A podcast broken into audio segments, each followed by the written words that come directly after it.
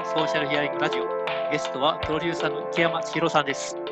ろしくお願いします。よろしくお願いします。じゃあ池山さん、簡単に自己紹介お願いしてよろしいでしょうか？はい、はじめまして。えっと、今、広告制作会社でプロデューサーをしている、えっと、池山千尋と申します。千と千尋の千尋です。で、千と千尋の名前にちなんでですね、結構あの、大人になってから、千ちゃんとか千さんっていうあだ名をつけられることが増えまして、まあ、その流れの一環でも、一環っていうかよくわかんないですけど、なんか3年前ぐらいに餃子を食べ始めて、で、毎日、1000日毎日食べるんだって謎に決めて、で今日で多分1291日目ぐらいなんですけど、えあの1年超えたあたりで、あの、食べログマガジンさんからお声掛けいただいたりして、あのうん、広告代理店のプロデューサーが勧める餃子みたいな記事とか書かせていただいたり、あとまあラジオを出していただいたり、雑誌に読んでいただいたり、うん、あとは先日、マツコと有吉のかりそめ天国の餃子特集みたいな時に、なんか、うん。餃子の有識者、有識者かっこ笑いっていう枠で見た見た、見ました見ました。その回。はい、割と最近話すときは、えっと、趣味で広告会社のプロデューサーをやってて、えっと、餃子を毎日食べていますっていう、あ本業がね、本業餃子。本業が餃子っていう。趣味で広告会社のせプロデューサーやってますけど、最近ちょっと好きっていう。なるほど、なるほど。はい。なるほど。餃子歴が今3年で、ですね。広告プロデューサー業は長いんですか？ね。だから、新卒で2007年に営業で広告代理店に入って、10年くらい営業やって、その後、えっと、今の会社4年ぐらいやってるのも14年ぐらいですかね、トータル、まあ、営業職というか、まあ、割とプロデューサーというか、営業みたいなことをずっと今もやっております。うんうんうん今はまだ在宅で働いてる感じなんですかね。そうですね、基本在宅で、今週からちょっと計画、計画出社みたいな形になっていってるんで、明日はちょっと出社することになってるんですけど、うんうんうん基本的にはずっともう4月、3月末からずっと在宅でやってますね。うんなんか餃子がすごい気になるんですけど、まずは仕事の話を、あの、とりあえず聞いていいこの話すると、餃子が気になって話がね、そうそう。自己紹介が強すぎる。そうですね。なんかまずお仕事の方とか、まあ、プライベートのことを含めて、コロナによってどんな影響があったかっていうのをお聞きしていいですか？はい、ありがとうございます。えっと、まあ、基本、その営業職をずっとやっていたんで、割とあのオフィスに、オフィスでデスクに座ってなんか作業するっていう働き方、やっぱずっとしていなくて、やっぱ朝から基本的にはクライアントさんのとこ行ってたりとか、まあ、あと制作会社さんのプロデューサーさんと打ち合わせするとか、で、まあ、会議室に、オフィスにいても会議室で打ち合わせしてるとか、で、まあ、席つくのは、まあ、定時の19時以降みたいな形の仕事の仕方で、あの、割となんか結果というか、成果を出してきたうん。働き方をずーっとその14年間ぐらいしてたんで、割と今回在宅になって、人と直接会えない状況の中で仕事をするっていう辛さはだいぶ身に染みましたね。あと時間の大切さとか、うん。あと電話をいきなりしないとか、ああ。なんかすんごいいろいろあの今まで自分がやってきたことをだいぶ反省した2ヶ月でしたね。うん。電話しないのはなんでなんですか？いや、なんか、やっぱりあの、デザイナーさんとか、あの企画考えてる人とかって、割とすんごい集中してる時ってあると思うんです。でで僕もそのずっとデスクっていうか家にいるので、たまにもうこの1時間は企画打ち合わせがないから企画しようっていう1時間とかあるんですけど、電話とかかかってきちゃうと、もうそれであの集中力がバツンと切れちゃうなっていう感じで、うん。で結構今まで電話で話した方が早いし、意図も伝わるし、あの相手にとってもいいんだって勝手に決めつけてたんですけど、うん割とそのなんか集中力とかを分断してたんだろうなっていうのをすごい反省して、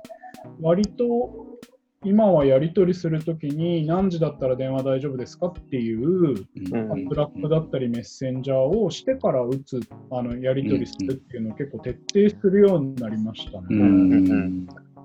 うんそれはすごい自分も嬉しいですね。自分も基本、うん。基本電話出出ないんですよ。はいもう 3, はい。3回ぐらい営業さんから電話かかってきたんです。けど、全部無視してて。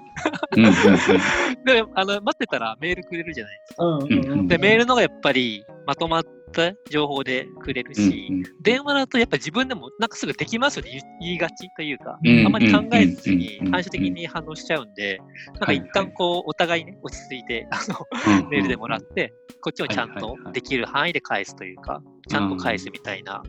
うんのが、なので、電話には基本出ないんですけど、ですよね。なんかでで電話する側が優位な状況からスタートが始まりますよね、電話っていうのは。うん。うんですよね。だ割と基本的にマウンマウントポジションというか自分の優位な状況下でずっと仕事をしてきたんだなっていう反省が結構強くて、うん。自分からこういうこと考えてるんだけどとか今ちょっといいですかみたいな割と自分主導の仕事の仕方ばっかりしてきたなっていうのがだいぶ反省ポイントでしたね。でも営業さんでなんか、クライアントさんと社内のスタッフとかとの間には挟まれてるじゃないですか。そこってなんか大変そうだなとは、そ傍から見て感じますけどね。そうっすよね。うん、絶対無理だなと。いやでもそうなんですよね。割と、なんだろう、だから、何が今、僕のこういう会えなくなった時価値なのかなっていうふうに思ってる時のまあ一個で、割と本当、間に入るってすんごい重要なことだなって思ってて、うんうん。やっぱこのテキストで、まあ、ラックとかチャットとかでやり取りするようになったからこそ、結構みんなやっぱ本音が言えなくて、うんそういう意味ではなんか僕には本音言えるけど、クライアントさんも制作の人も言えるけど、お互い会って打ち合わせすると全然本音出ないとか、一緒の Slack グループ作ってできるだけ本音で会話しましょうっていうフィールドをいかに準備しても結局直接なんか個人でメッセージできたったりとかするっていう意味で言うとやっぱ間に入るっていう役割ってやっぱ一個重要なんだろうなとは思いますね。うんうんなんかマネージメントに近いのかもしれないですね。かもしれないですね。そうですねうんそうそう。だから、あとあれですね、なんか最近やっぱ思うのが、やっぱテキストでのコミュニケーションが増えたことで、うん、確やかテキストのコミュニケーションって結構やっぱ難しいなと思ってて、に。うん。僕やっぱ直接会ってなんか本当に表情とか身振り手振りとかで表現してきたタイプだったんだなってすごい思うんですけど、やっぱ気持ちの伝わり方が全然やっぱあの浅いなっていうのをうんうんうん。すごく感じるんで、そういう意味では本当にテキストの一文字一文字の打つ内容とかの精度はめちゃくちゃこの2ヶ月で上がったななるほど。なんか嬉しいって打つのか、嬉しいびっくりマーク2個で打つのかっていう 話とかをなるほどめちゃくちゃ使うようになって、自分の言葉で話すっていうのがこの2ヶ月でだいぶ精度上がったなとはうん思います。結構なるほど多いと思うんですよね、割と。うん。逆にそのテキスト、まあ、チャットとかメッセンジャーのコミュニケーション下手な人いるじゃないですか。うんすごい細切れで送ってくる人だとか通知が何回も鳴ったりとか、超長文すぎて、あれちょっとイラッとするよね。イラッとしますよね。そう。で、今後どんどんその、なんかあの、なんつうんですかね、ひ差が開いてっちゃうと思うんですよね。コミュニケーションが上手な人はテキストのコミュニケーションでもどんどんうまくやっていくと思うんですけど、割と下手だった人は別にありがとうございます、丸って打つのの何が悪いんだろうっていうことを気づかずに、ずっとそのコミュニケーションしちゃって、うん別に成立はすると思うんですけど、割とずっと実は溝は深まってて、うん。なんか僕一回もこういうの経験ないんですけど、遠距離恋愛ってこういう感じなんだろうなって、うん。うんうんうん。遠距離恋愛で恋愛関係をずっといどうやって気持ちを伝えてキープしていくかってこういう感じなんだろうな会って喋っちゃえばごめんねって言えたんだけどテキストでコミュニケーションできないときにどうやるかって。でもそこからなんか新しくなんつうんですかねクリエイティブなこととかが生まれてきそうな気配はありますよね、だいぶ。なんか、ズームみたいなウェブ会議ツールだとどうですか、一応顔は見えるじゃないですか。うん、いや、やっぱそこも結構やっぱ気使って、うん。割と本当、場の空気をいかにあの本音で喋れるようにするかっていうのが一番僕が会議考えるときに思ってることで、やっぱあの会議の制作のメンバーだったら、一番制作会社さんの一番下の進行管理の子がいかに会議に自分ごと化して入ってくれるかっていうのが一番僕のテーマなんですよね。なるほど、面白いな。あのそういう意味では、めちゃくちゃそれが難か、あの喋んなくても良くなっちゃったんですよ、本当に。うん。ズーム会議って喋ってない人いても全然進んじゃうから、最初のうちとか本当に自分ばっかりずーっと喋ってて、うんうんでうんめちゃくちゃ1日7本とかやったらもう本当に8時ぐらいに倒れちゃうみたいな疲れ、うんわかるわかる。貧血みたいになっちゃう感じだった疲れるよね。うん。なんですけど、最近ちょっとなんか1回、1ヶ月前ぐらいに、 Zoom でワークショップやった時の反省を生かして、なんか毎あのみんな一番最初にチャットを打ちましょうっていう、ブレイクをみんなで開発して、うん。うん。うんおはようございますみたいなだけでいいから、はい、チャットを打って、何か気になることがあったらチャット打てばいいんだっていう、なるほどね。があの途中でカットインするのが難しいんですよね。はいはいはいはいとかうが、ん。僕みたいなキャラは言えるけど、普通の人はあんまりカットインしてこれないんで、うん。このカットインの仕方はチャットでいいんだよとか、なんかそういう話を意識してからは、割と結構最最近はズーム会議にも慣れてきたなっていう。でなんかそれでも直接会ってる時の会議よりは雰囲気でやっぱ乗り切れないんで、割と何回気使うし、精神もすり減らすし、あの事前の準備とかめちゃくちゃするし、まあでもそういう意味では僕はなんかそういう働き方の精度がすごく上がった、上がったなっていうことしか思わないですね、あんまね。うん。なんか今、そこのオンラインのリテラシーを社会的に上げているフェーズだと思ってるんですけど、逆に自分の場合、今オンラインワークショップすごく実践してやってるんですけど、こう、本当にコロナが収束してリアルだった時に、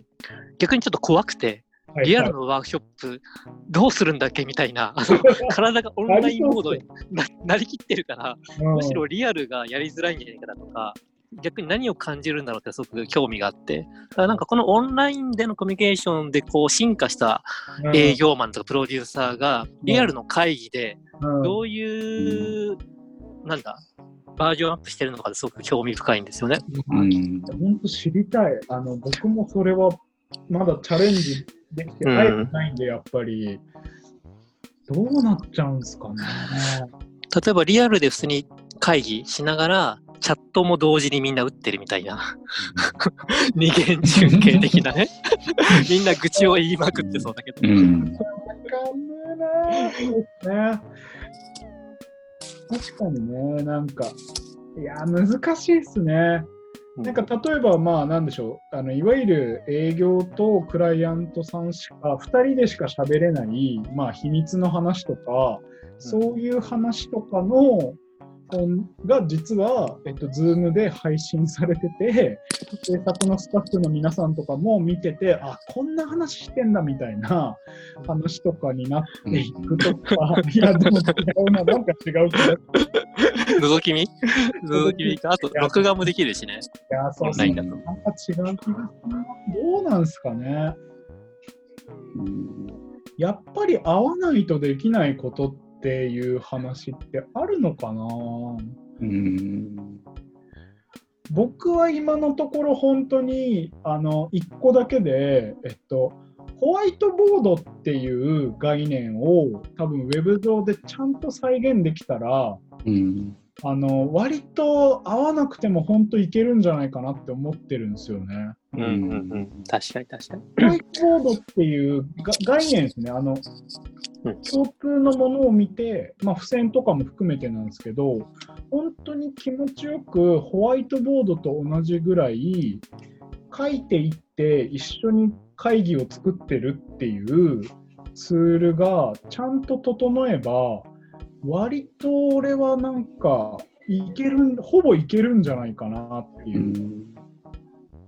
確かに確かに。うん今なんかテキストとか、付箋紙みたいのにさそういったサービスはあるけど、うん。ホワイトボードみたいに手書きで気軽にこう書き殴るみたいなのってまだないんですよね。うん。あったとしても タブレットのアプリじゃなきゃダメでう、ん。パソコンだと書きづらいとか、うん。スマホだと画面が小さいとか、うん。うん。それはそうですね、確かに。うん、そういうホワイトボードアプリ、サービスみたいなのが出てきたらううんん違うかもしれないですね。結構重要かな。やっぱあのホワイトボードがない分、すんごい資料を事前に準備するようになったんですよね、テキストベースでも。うんそういう意味だと結構もう考えがまとまっちゃってるんで、割ああ、と余白が少ないなって思うんですよね。うんなるほどね。僕はどっちかっていうと、やっぱプロデューサーとして大事にしているのが、まあ、掛け合わせとか余白みたいな部分だったりするので、やっぱ一人では実現できないし、滝沢さんとだけでも仕上がりが見えちゃってる時に平等さんに入ってもらって、なんか全然なかった余白をやっぱ作ったりとか、うん。そういう余白って全部僕の中では可能性だと思っているので、そういう意味ではなんか可能性を広げるっていう打ち合わせはなるな結構難しいなって思いますよね。うん。事前準備をするがゆえに余白があまりなくなってで、すです。クリエイティビティがうん。発揮しづらいと。うん。なるほど。それはまずいな。確かに。だから、えっと、クリエイティビティが発揮できる打ち合わせって、ちゃんと考えてきた A さんと、ちゃんと考えてきた B さんの、えっと、ジャズのセッションみたいな状態でしか、新しいクリエイティビティが出てこないんじゃないかな。割と準備してこない C さんは会議にあんまり参加できないっていう感じになっちゃうんじゃないかなっていうのが一応今僕が感じてるところ。そういう意味でも結構そのなんかクリエイティブっていう単位でもなんかこれから仕事が増える人と残念ながら減ってしまって実際にじゃあ制作をしましょうってなった時の実制作に専念するっていうパートと結構分断されちゃうんじゃないかなっていうのが結構危惧してる、危惧してるところですね。逆にでもそこら辺をうまく進めれるのがプロデューサーとしての新しいスキルとして求められるのかもしれないですよね。そうですね。いや、本当それはなんか僕も課題だなっていうふうに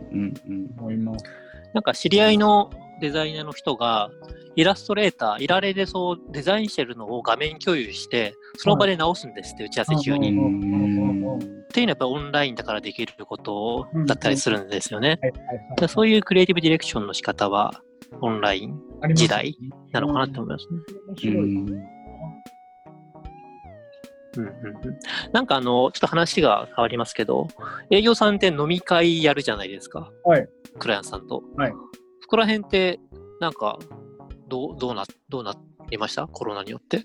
いや、なので、割とズーム飲みしてる方だとは思います。あそれしてるんだ。やっぱり飲むんだ。うん結構プロジェクト単位で決起決起するみたいのがやっぱ難しいんで、割とクライアントさんに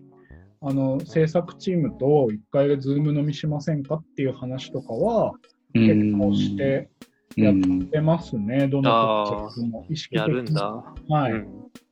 で、まあ、その時になんかまあ、ちゃんと盛り上がるお題を用意しておいて そうだよね。お題ないと辛いよね。お題がないと難しいのと、あの、 Zoom 飲みの本当、誰か答えを出してほしいんですけど、あの、終わり方がわからない。ああ。確かに。あれはちょっとやっぱ難しいなって、時間制限とかしててもやっぱ結局盛り上がっちゃって、うん。終電とかがないので、はいはい。そうだよね。うんいつもはどうやって終わらせるんですか、そういう場合は。いつもですか？はい。いつもね、だから本当に10時に終わりましょうみたいな、7時から始めて10時に終わりましょうって言っても、わりかし本当なんか12時とかになっちゃって、さすがにもう寝ませんかみたいな、もう、てんてんてんてんみたいな、ポジティブな終わり方じゃないですよね。うん。なるほど。そうだから終わり方、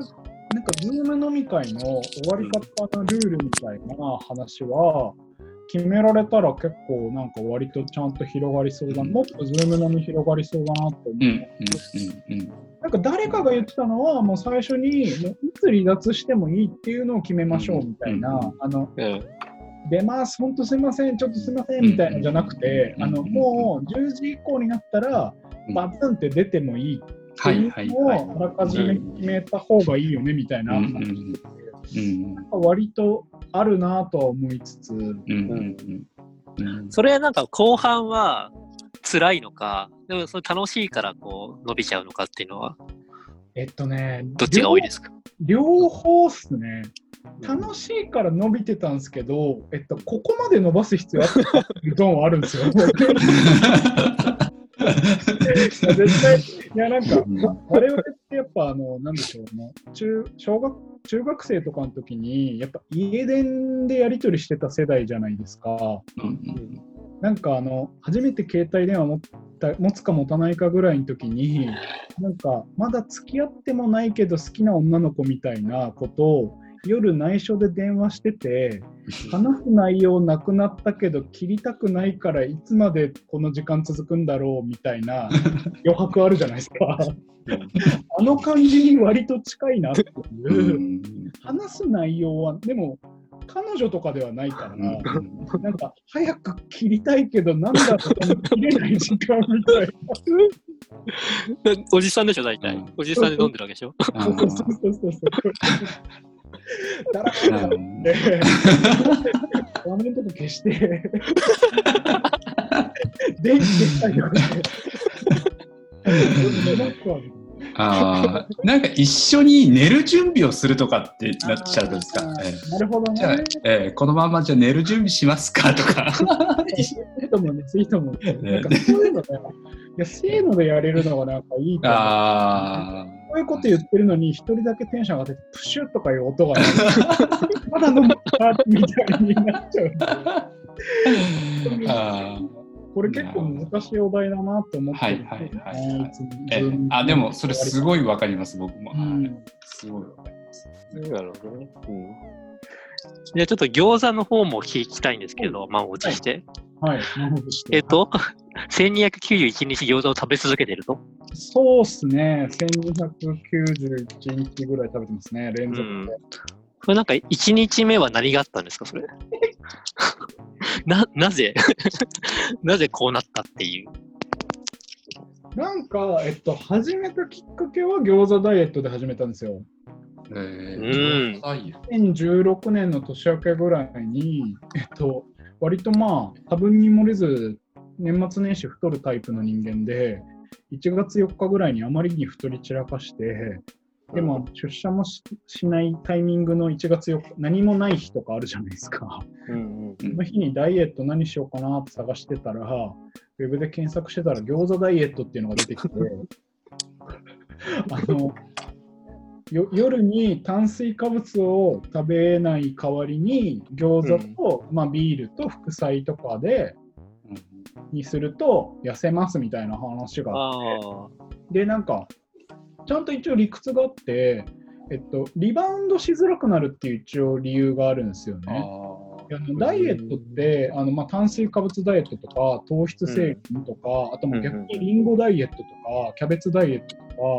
あのとある栄養素を全く取らないとか、うん。逆にとある栄養素しか取らないみたいなうん。ダイエットが多くて、そうなるとなんか人間の体ってよくできてて、揺り返しが必ず起きるらしいんですよね。その揺り返しのタイミングで、えっと、リバウンドっていう概念が発生しちゃうらしくて、そういう意味で言うと餃子って、えっと、皮で炭水化物が食べれてお肉も取れて野菜も取れて焼く時に油も使ってたりするんで全部の栄養素がバランスよく入ってて一応なんかパーフェクトフードだっていうふうに言われてるんですよね。1個で全部の栄養素が取れる。で炭水化物の含有率も1個あたり大体25%ぐらいなんでそれで言うとまあご飯とか麺とか食うよりは少ないよねっていう話が。なるほど。じゃあご飯は食べないんだ。ご飯食べないです。あ、なるほどね。食べない代わりに餃子、あの別に朝とか夜とか昼とかいいんですけど、夜ご飯食べるときは、うん昼ぐらいの緩いダイエットで、割とこれいけんじゃねえかなって思って、で週にまあ最初は2回ぐらいとか、えっと夜餃子と副菜とビールとかで、それなんかあの Facebook でその写真ばっかり上げてたんです。うん。で、なんか2ヶ月ぐらいその生活を続けてたら、まあ、仲いい人たちとかに、お前最近餃子ばっか食ってるから大丈夫って言われるようになって、それ言う言うよね。で、あ、いや、毎日じゃないし、まあ、週2ぐらいだから別に大丈夫っすよみたいな、まあ、餃子ダイエットなんでぐらいに言うと、あ、そうなんだみたいに言って、で、しばらくまたその生活を続けてたら、なんか割とちょっと最近会ってないぐらいの人からメッセンジャーで、久しぶりです。今日、明日、品川に行くんですけど、餃おすすめの餃子屋さん教えてくださいみたいなメッセンジャーが届き始めるようになって、なるほど。あれと思って、これ俺もしかして10年ぐらい頑張ってコンテンツ作ったりメディア作ったりとか、すげえやってきたけど、なんか毎日続けるだけでメディアになるんじゃないかっていうことを気づき、うん。それが毎日にしてみようって思って、うん。毎日、えっと、Facebook とインスタで同じ写真をずっと上げ続けて、で、その時に、まあなんか、とある、まあ、里直さんっていう、まあ、すごくあの業界で著名な方の、えっと、企画の塾があって、その企画の塾行ったら、カレーを毎日食べ続けてる人とかがいて。で、それはなんか100分の1理論なんだよっていう話を、その里直さんが一番最初に教えてくれるんですけど、まあ、これからの時代生きていくときに、まあ、100万人に1人の存在にみんながなるっていうのはできないけど、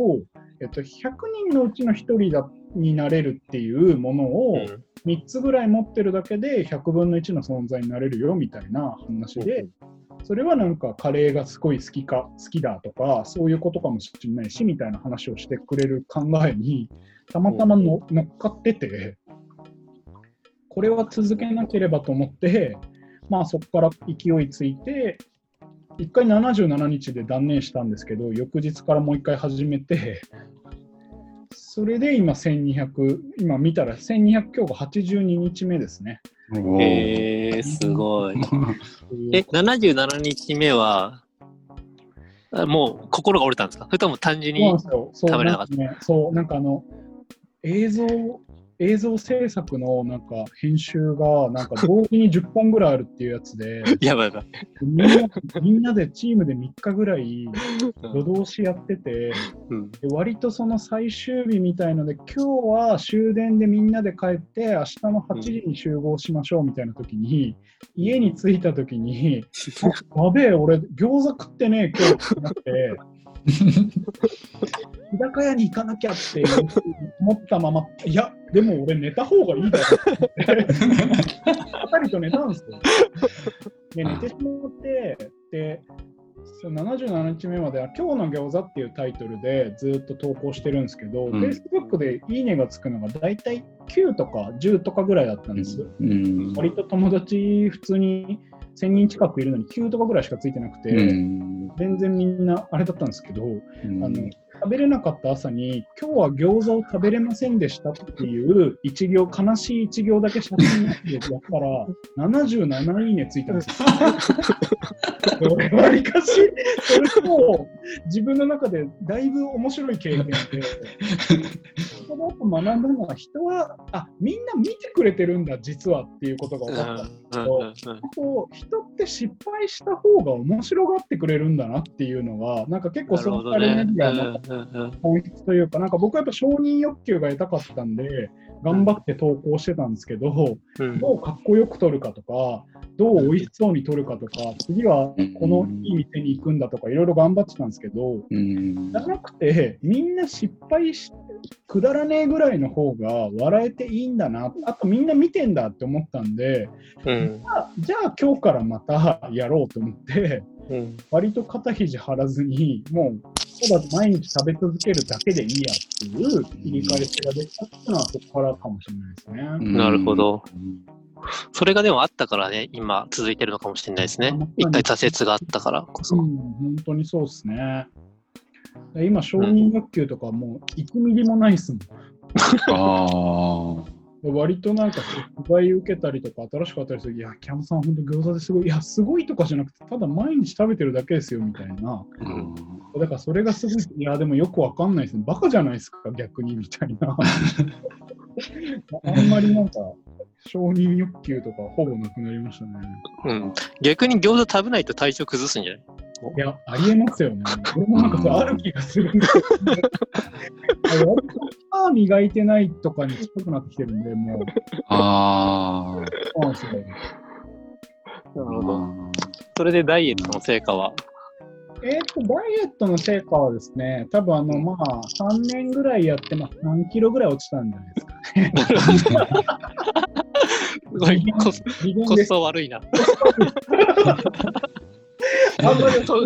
そんだけやってね。そんだけやって。そんだけやって1年。これごめんなさい、餃子ダイエット本気でやってる人とかにマジ失礼だと思うんで。違うんですよ。あの、人がいつかって、やっぱ僕は、あの、やっぱそうこういう営業っていう職業から飲み会とかも多いんで、結構炭水化物食べちゃったりしてるんですよ。夜とか餃子食べつつ、やっぱ締めでラーメン食おうよみんなでみたいな、その辺が弱いんで、やっぱ餃子だけ食べてるっていう時はちゃんと痩せますよ。うん、割とコスパいいな。ガクンとは落ちないけど、うん、続けたらね。そう、続けられるダイエットだな、無理なく続けられるダイエットだなとは思うんで、割とおすすめはしますね。うん、ではですね、こういったまあコロナ禍の中、ちょっと収束を見えつつ、また増えたりとか、まあ、してますけど、はい、なんか今、改めてな感じてることだとか、思うことってなんかありますか？そうっすね。なんかね、なんか結構いろいろあるんですけど、本当に割と昨日、おととい、はって思ったのがあるんですけど、僕、タモリさんがすごい好きで、うん、割とタモリさんの生き方とかをすごいなんかかっこいい大人かっこいい人間の一人だと思ってるんです現世の。うん、で何で言ってたかソースが全然わかんないんですけど僕タモさんが話せばわかるって言ってたのを覚えててでその話せばが距離を話せばだったんですね。うんコミュニケトークをしたら分かるよっていうので話せば分かるって使うじゃないですか。だけど、はい、野さんは話せば距離を話したら分かるんだよっていう話をすごいしてて、うん、なんかその話ってあんまり腹落ちしてなかったんですけど、今回のコロナの件で距離っていうのが分断されてしまったことでなんかいろいろ分かることがあるなっていうのをすごいなんかしみじみ思います。うんなんか正確に言うと僕の中で今腹落ちするのはより分かろうとするようになったなって思いますって感じですね。人と人とのコミュニケーションが、えっと、必死にならないと伝わってるかどうかも分かんないし向こうが言いたいことも全然分かんないし今までなんとなく近かったから分かってる気がしてたけど表情とか温度感とかなんか分かろうとしてたけどなんかこの距離が離れてしまったことで、なんかすごくお互いに分かる分かろうとするようになったな、お互いにというか、個人的には分かろうとするっていうのに必死。やっぱ分からないってことってすごい不安だなっていうのが思うんで、やっぱなんかなんか、なので、ちょっと半々ですね。もこのまま、このままの状態でしばらく、この仕事のスタイルで続いても、個人的にはいいなって思ってるんですよね。いい関係のタイミングだったなって、距離を離したからこそ、なんかやっぱこの人の価値ってやっぱすごいなとか、すごくなんか思うことが増えたりしているので、うん。で、なんかその中で言うと、割となんか、軽妙なトークと、なんか飲み会のテンションとかで、うん。頑張っていくみたいなタイプの種族が結構辛いだろうなっていう、うん。そこがやっぱバリューだったのと、自分でも思ってるので、そういう意味ではなんか、まあ、必死っちゃ必死ですね。何が、何をしたら価値が生み出せるんだろうかっていうのはすごい考える、考える一年だなっていうふうに思っております。うん。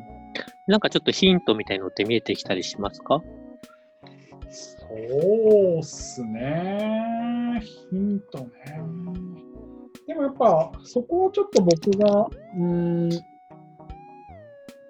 なんか最後はやっぱ僕は企画をするのが好きな人間なので、うん。やっぱ企画企画っていうこともすごいいろいろ考えて、企画ってやっぱ企てて隠するっていうのの両方だなって思っていて、それはしかもその順序じゃないとダメだなって思うんですよね。わりかしプロデューサーってお金とか時間とかスタッフを調整するっていう役回りが多くて、どっちかっていうとこれだったら実現できるだろうっていう隠する側の方から企画しちゃうっていうこと結構往々にして多かったんですけど、うん。まあ、このコロナの状況になって割とそういうなんかもう形が見えてるものは進んでいくけどなんかみんな新しいこうやったら面白くなるんじゃないかっていうものにやっぱ投資するのが難しい時代になってしまったからこそうん。やっぱ逆に重要なのがやっぱ企画でいうとその企みの部分というか企ての部分のやっぱあんなこといいな、できたらいいなっていうのをうんまずちゃんと描いた上で、それを形にするにはどうしたらいいかっていう順序でうんやれるプロデューサーにな、プロデューサーというか企画者にならないと、これから先はちょっと仕仕事食いっぱぐれちゃうだろうなっていう話うん。はありますね。だからその企みの部分を割とあのいろんな人に発信するっていう機会をすごい増やしてます、それで言うと。うん。それはなんか、本当になんか、本当なんか、一行、一行ぐらいしかこんなことやりたいみたいなことかもしれないですけど、それをチームのみんなに Slack で発信したりとか、うん。割と一番僕が、まあ良かったなって思うのは、 Slack の使い方とかで、なんか times 1000みたいなチャンネルを作って、うんやり取りはいいけいいけど、僕がこれが面白いって思ったりしたものをただただ発信していくチャンネルっていうのを作ってて、うん。みんなチームをそこに入ってもらってて、あ、こいつこんなこと今考えてるんだっていう、まあなんか、とあるプロジェクトの的確な企画の種にはならないかもしれないけど、うんなんかこれ面白いなって思ったこととか、思いついたこととかを発信していくスレッドみたいなのを、うんちょっといろんな人とかのアドバイス聞いて、やってる方とかがいらっしゃったんで、うん。これ僕もいいなと思ってやってて、コロナになってからは割と毎日何かしら発信するっていうふうに結構決めてますね。なるほど。うん例えばなんか、ここういうの発信してますって例えば、教えてもらっていいですか？うん。例えば、えっと、家飲み、家飲みでセブンイレブンの、なんか、セブンイレブンのニンニクの醤油漬けに カマンベールチーズを混ぜておくと、おあん肝の味がするよ、みたいな。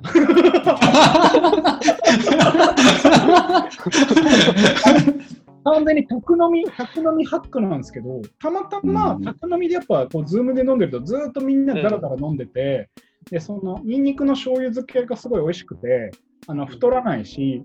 あのスナック代わりでポリポリ食べてたんです。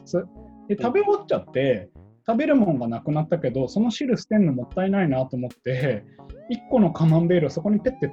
つけといてみたんです。で、だらだらっとしてて、最後の方に食べてみたら、あれ、暗記物すると思って、これはびっくりした方がいいっていう、そういうくだらないことを、面白い。あくだらないこととかを、なんかやっぱ、そういう日常をどうやって楽しむかっていう、なんか別にそういうテーマだけじゃなくて、まあ、今回、鬼滅の刃がちゃんと終わってよかったとか、うん。鬼滅の刃がまあまりに人気すぎて、このまま続いたらどうしようと思ったけど、ちゃんとすごい終わるべきところで終わってよかったとか、うんなんかそういう、なんか自分が思ってることとかをうん発信する場をやっぱ増やしましたね。テキストのコミュニケーションだと、やっぱさっき言ったみたいに余白がすごい少ないんで、うん。うん自分でその余白っていうのをちゃんと担保するために、なんか決まったことじゃないこと、うんあんなこといいな、できたらいいな、こんなこと面白いな、あんなこと面白いなっていう思いつきをうんなんか発信する場所、テキストでちゃんと言語化して発信する場所っていうのをうんやっぱ作るようには意識して、そこからやっぱ、まあなんか割と健康ではありますね。なので、そういいですね。なんかもう今、日々変化が大きいじゃないですか。先が見えない中で。先が見えないかつ日々変化が多い中で、なんか毎日の暮らしの中で気づいてることって、すごく大事だし、うん。些細なことでも。うん。でもそれを投げかけることによって、うん。他の人の余白を作る気がするんですよね。全く知らないこと、情報を得たときに、ふっとちょっと立ち止まるとか、うん。それについて考えてみるみたいはで、なんか余白が生まれたりとか、はい。そこからなんか他のものと組み合わさって新しいアイデアが生まれたりとかすると思うんで、うん確かにそれはすごく企みとしては面白いですね。なんかねあ。そうなんですよね。うん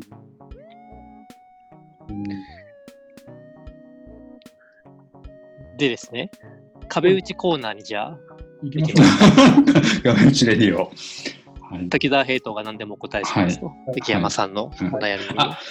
あ、じゃあその前に一個だけ僕から質問してもいいですか？もあありがとうございます。えっ、と、オンラインで、あの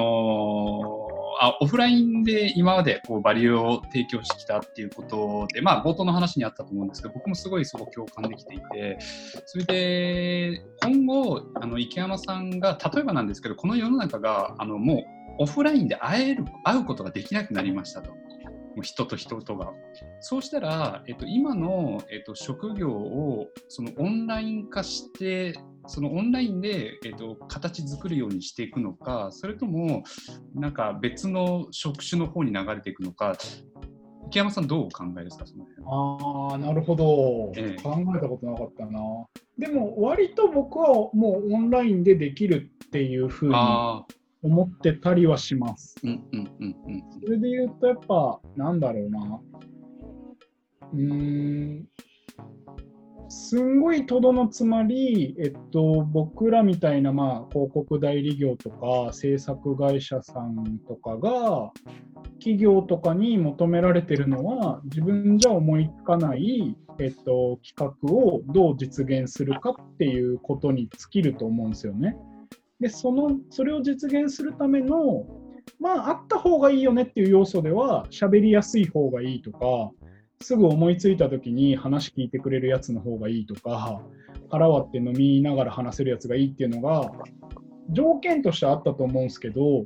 ただなんかあのセンターピンではないなって思うんですよね。そのボーリングでいうところのセンターのピンでこのピンさえ倒せば全部ストライクが取れるけどっていうセンターではないな。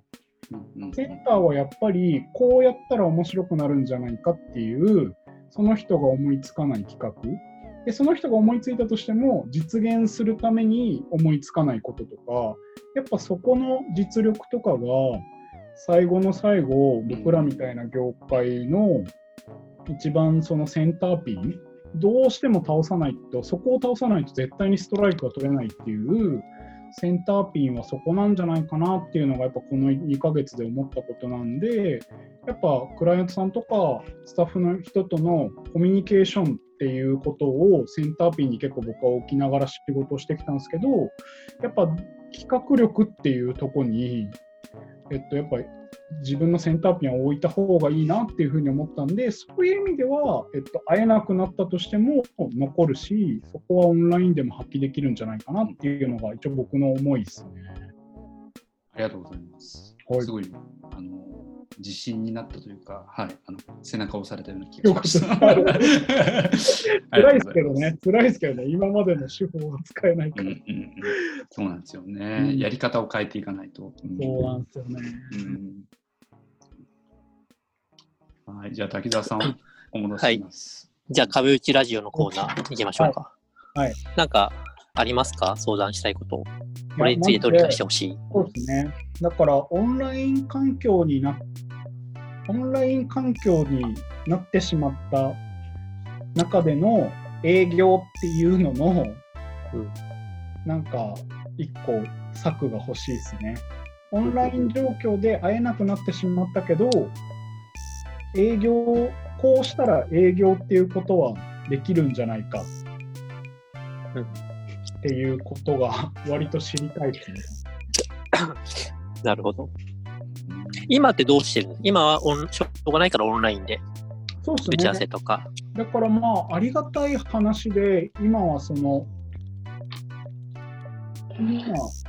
やり取りをしてるお客さんとかに対して、こんなこともやれたら面白いんじゃないですかっていうのをぶつけさせてもらったりとか、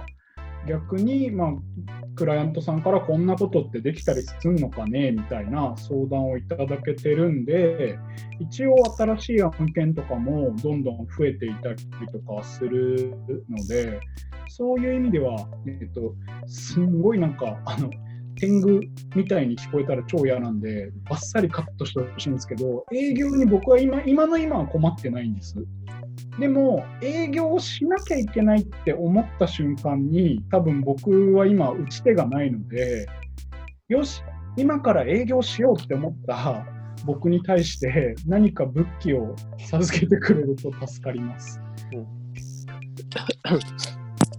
なんか今個人的にも仕事の来方が、あの、Facebook からすごく相談来ることが多くなってて、えーっていうのはなんかまだ仕事になるかわからないし、はい。予算も今なかなかつきづらい中で、正式の方はまだ難しい、できないけど、とりあえず、まあまワークショップとか新規事業とか、気軽に相談できる滝沢さんに Facebook で聞いてみようみたいなところから仕事になることが多多いんですね。はい。ななんかそう気軽にとりあえず聞ける、はい。金にな、あ、金ないけど、はい。まず一旦聞いてみるみたいなのを、やっぱりあるなと思ってて、うん。今で言うと自分の場合、あの、Facebook っていうのが一番メディアとしては合っているのかなと思ってます。そういった意味では、なんか、自分が何かな、メディアを持つとかがすごくく大事になってくる気がしていて、て、こういうなんか変な人、面白い人がいるから、この人にちょっとまず気軽に相談してみようみたいな立場になるとか、あと最近ウェビナーみたいな、ウェブのセミナーってすごくやりやすくなってはい。るので、はい。まあそういうところから間口を作るっていう風な形に、なんかメディアですね。メディア戦略イコール営業戦略に近いうん。なってくる気は、あ対面ができないゆえはいにはいはいはいはいはい。なってくると思うんですね。そういった意味では池山さんも餃子っていうメディアが 旗印があるじゃないですか。で、なんかコロナ対策でソーシャルディスタンスで一番いいなと思った施策、アイディアがあって何かって言ったら、ニンニクを丸々2個食べるとほう。がいいんですって、コロうナに。んなんでかわかりますか？ニンニクを丸々2個食べると。コロナに。はい。はい、池山さん。息が臭いから近寄りたくなくなる。正解。こいつニンニクくせえっつって、ソーシャルディスタンスが保たれるっていううんアイデアがあって、なるほど。い池山さんがニンニクたっぷり餃子を食いまくると。で、こいつくせえっつって、近寄りたくなくて、メーター離れるみたいな。そんなことしなくても、ちゃんと2メートル距離取るから大丈夫だよ。なんで嫌われる方向に。で、なんか自分のメディア、ブランドイメージと、それを対面まで持っていくっはいはていう、そこまでやれたら、なんかその餃子っていうのを活かせる、営業に活かせるかなと。やっぱ本当に臭いんだみたいな。うん あなんか会いたくなる。ああとそういった意味で会いたくなるすごい大事な気がしてて、はいはいリリスクがあるじゃないですか。そのうん会議室、会社とか会議室まで行くだとか、実際にある程度の空間に近い距離でいるってリスクなので、わざわざ会いたいかっていうリスク取ってまで会いたいかっていう判断が出てくると思うんですね。はい。重要度というよりも。うん。あの、まあ、その時に、あの、餃子の匂いを嗅ぎに行こうじゃないけど、うん。あやっぱ、やっぱ本当に臭かったんだみたいな体験うん。価値が、うん。まあ餃子じゃなくてもいいんですけど。なんかそのリスクを犯してでも会いたくなるみたいな、付加価値みたいな。が求められてくる気はするんですよね。うんうんうんうんうんうん。いや、いい、いいワードだな、うん確かに。その分かりやすいリスクの一個がニンニク臭ってことですよね。まあ、池田さんの場合は、池田さんの場合は、うんまあ自分のブラメディアを生かして、それをちゃんとリアルで会う体験価値まで持っていくっていう、そこまで一応デザインするっていうはい。はい。はい。のはある。なんかそれこそ、ね、あの体験で言うと餃子でそのまま体験になるとあのそれを作るあの料理教室とか、はい。はい。みんなで実食する体験教室とかそれはすごいなんか価値がありそうですよね。実際会えるっていうのは。うん。なるほ池山さん、自分で餃子作んないの？作れないですよ失礼しました。うーんほぼ作ってないですね。あんまりね、うん上手じゃないんですよ。うんうんうん。そしたら、ね、誰かその料理家の方を呼んできて作ってそれを池山さんが食べてなんかうんちこ言うみたいな。大得意なんで。うん、そうだよね。うん絶対もう餃子食いながら打ち合わせしますみたいな、はいはいあはーそういう、あのはい、はいうんわざわざ行く価値みたいな。ですね。ああとあの滝沢さんあの前さなんかあの飲み会の,、あのスナックをやろうって時におつまみが郵送で届くのあのアイデアをあのあ編集すると餃子をみんなのところに一気に送ってそれで時間合わせてズームで一緒に食べるみたいな。その時に池山さんがめっちゃうんちく言いまくったらもう僕は面白いと思います。相それ楽しそう。楽しそうですよねそれ楽し当そう。えーしかもなんかさっきの味の素のだとみんなで比べてみて ほらみんなちゃんと同じに作れたとかってなると 確かに確かに。すげーとかってなりこますよれいいなぁ確かに。うんなるほどな池山さんはそこにアレン実はアレンジしましたみたいなのでまたこれだけね、これだけ調子に乗って。そうかそうかうんうん。なるほどな会いたくなるってポイントですね。ぁなるそほどなうですね。しかもやっぱ会いたくなるっていうのが確かにもう会うっていうこと自体がリスクの世の中になってきちゃいましたからね。だからそれとしてでも会いたいっていう風なのは、わりかし今までの会いたいとまたちょっと質が違いますよね。うんうんうんうん。もう大体やっぱオンラインでも不便だけど、オンラインでできちゃうじゃないですか。だし、世の中のリテラシーがこれから上がっていけば、むしろ効率も良くなっていくはずなので。なんかその会いたくなるっていうのを、えー、と同じどタイミングで人がきょ同じ空間を共有するっていうのも合うことだと思うんですけどその人がいた空間で去った空間を共有するってことも多分なんか似たような体験ができると思っていてなるほど。なんかさ最近面白いのがあのバンクシー店今やってるんですよ横浜で。はいはいはいはい、はい。それで入場制限して今完全予約制であのやってて、なんで人数すごい少ないんですよね。だからまあうん見やすいっちゃ見やすいんですけれども、一緒に大勢で行くことはできないんですけど、その人が行ったことを追体験することはできたりとかして、それもなんか一つのなんか同じ体験をするイコールあったことになってるんじゃないかなっていう、なんか未来版の合うってことなのかなっていうことは、バンクシーの見て思いましたね。はいはいはいはい。うんみんな同じ話題してるわけですからね、それで。追体験して。うん。なるほど。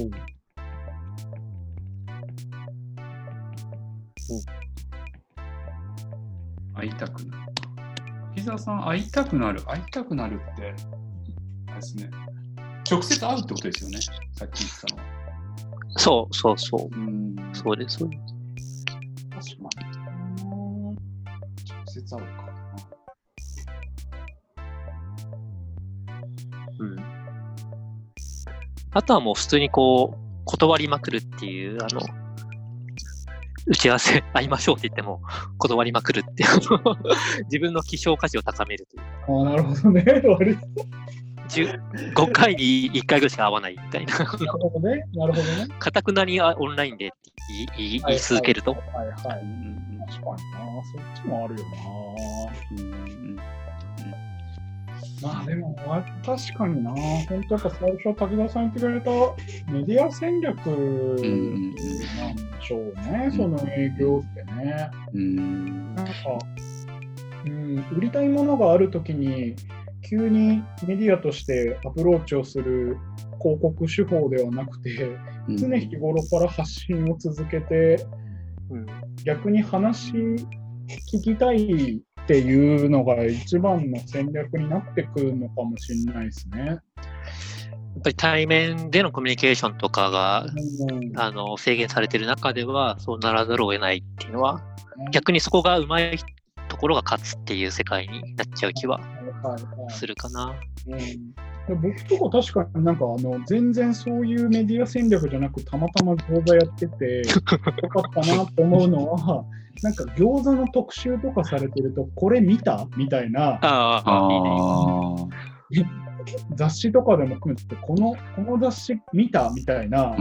話とかがく来てえ最近どうしてるんですかみたいな話になってうん。仕事したりとかありますよね。なん。かねうん。うんそういう意味では餃子はままさかこんな時代に営業戦略として役に立つと思って餃子を、うんうんうん。いや1ミリも考えてなかったですけど、ある,、うん。あるんでしょうか。そう、回り回って役に立ちますね、ビジネスね。うん。逆にちょっとさっき聞き忘れたんだけど、コロナでの餃子屋さんとかってなんか影響出てるんですか？飲食店として。本当にお店がやっぱ飲食店は本当基本的にもう8時までしか営業できなかった。し、うん。7時までしかお酒も出せなかったしっていうので、割と結構閉めてらっしゃったり、縮小営業されてたところが多いんで、そこはまあ、本当大打撃でしょうね。僕も外に出てほとんど食べてないんで、逆にいつもしないお取り寄せう。うんんをちょっとやっぱしてみたりとかしたぐらいなんで、それで言うとやっぱ飲食店さんとか本当にどういうふうにやっていくのかっていうのはなかなかきついもんですよね。そこは全然答えがないですけど。うんなるほど。餃子は死ぬまで行くんですか、これは。どう いや、なんかある日突然やめんじゃないですかね。なんか、そういう意味では、なんか、えっと、し死ぬっていうのと近いと思います。もう、あのうん寿命がはあると思います。なんだけど、なんか、今までは単純に、なんかあの、最初のやっぱ1年とか2年目とかは一番なんかメディアにどう出ようとか、どう自分のメディアになろうとかすごい考えてたんで、いつ終わらせるかとか、そういうこととかも考えてたんですけど、うんうんうん今はもう本当に考えてないですね。ある日なるほど突然終わったら、それがまあ終わったっていうタイミングなんだろうなっていううんのうんうん。で、なるほど。終わりを描いて、終わり、なんか盛り上げるとかもないですね。うんなるほど。うん。うんうんうん。で、なんかそこら辺も含めて、はい。10年後、池山さんの10年後、どうなっていたいかっていうのを。そうですね。まあ10年後、そうですね。10年っていうきっちりした単位じゃないんですけど、やっぱ僕は今回こういう感じになって、割とあの7つの習慣をめちゃくちゃ読み直したんです。うんうんイうん。ービー先生の。で、第2の習慣が終わりから逆算して考えましょうっていう話で、あの自分が死んだ時の葬式で、誰が葬式に来て、弔辞で何て呼ばれてたいかっていう話を考えましょうっていう話があって、僕は割とそれをすごいこの2ヶ月考えてて、なんか漫画みてえに面白い人生だったよな、あいつの人生っていう風に言われたいなとは思うんで、そういう意味ではなんか、まあ、こういう、まあ、営業をずっとやってきたのに会えなくなるみたいなことも、まあ、会えなくなってすんげえ失敗したよねとか会えなくなったけどすんごいこういう面白いことできたよねとかそういうことをなんかきっと繰り返していくことをずっと続けるんだろうなとは思うんで10年後、そうですね、でも10年も経ってたら、なんか漫画になるぐらいのネタはそろそろやっぱ仕込んでおきたいですよね。なんか。なるほど。うん。あこいつの漫画描きたいな、こいつの漫画描きたいなって、浜田さんに思ってもらうぐらい、なんかいろんな、なんかプロデューサーとしての七点抜刀経験をやっぱ積んでいきたいなとは思いますよね。だから、まあ、常にいろいろ大失敗もしたいなとか、チャレンジしないとなって感じですよね。だから割と今楽しいっちゃ楽しいです。制限がすげえかかってて。うん。うん。なるほど。じゃあ10年後までいろんなチャレンジをして、10年後には何かしら漫画になってると。そうですね。漫画になってたいですね。うん漫画になってたい。漫画に漫画の題材になっていたい うん いや、でも最高だよね、プロデューサーとしては。うん自分の人生が、うんうん漫画になるって。漫画になってて、で割とやっぱ登場人物の人たちがやっぱ面白いからこそ、僕みたいなプロデューサータイプはなると思うんで、うんやっぱそういう意味では皆さんとか含めてなんか自分だけが登場人物っていうのじゃないと思うんで割と僕のが書いてもらいたい漫画こち亀方式というか 毎日いろんなこと起きるみたいなで登場人物みんなユニークで毎回なんか今回はなんか日暮らしのターンとかうん本田のターンとかいろいろあると思うんでうんなんかそういう感じになれたらいいなと思います。いいですね。素晴らしい。はい。うんいいかな。そんな感じで大丈夫ですか？うんはい、バッチリです。ありがとうございます。はい。では今回のソーシャルイヤリングラジオは、プロデューサーの池山史郎さんでした。ありがとうございました。ありがとうございました。ありがとうございました。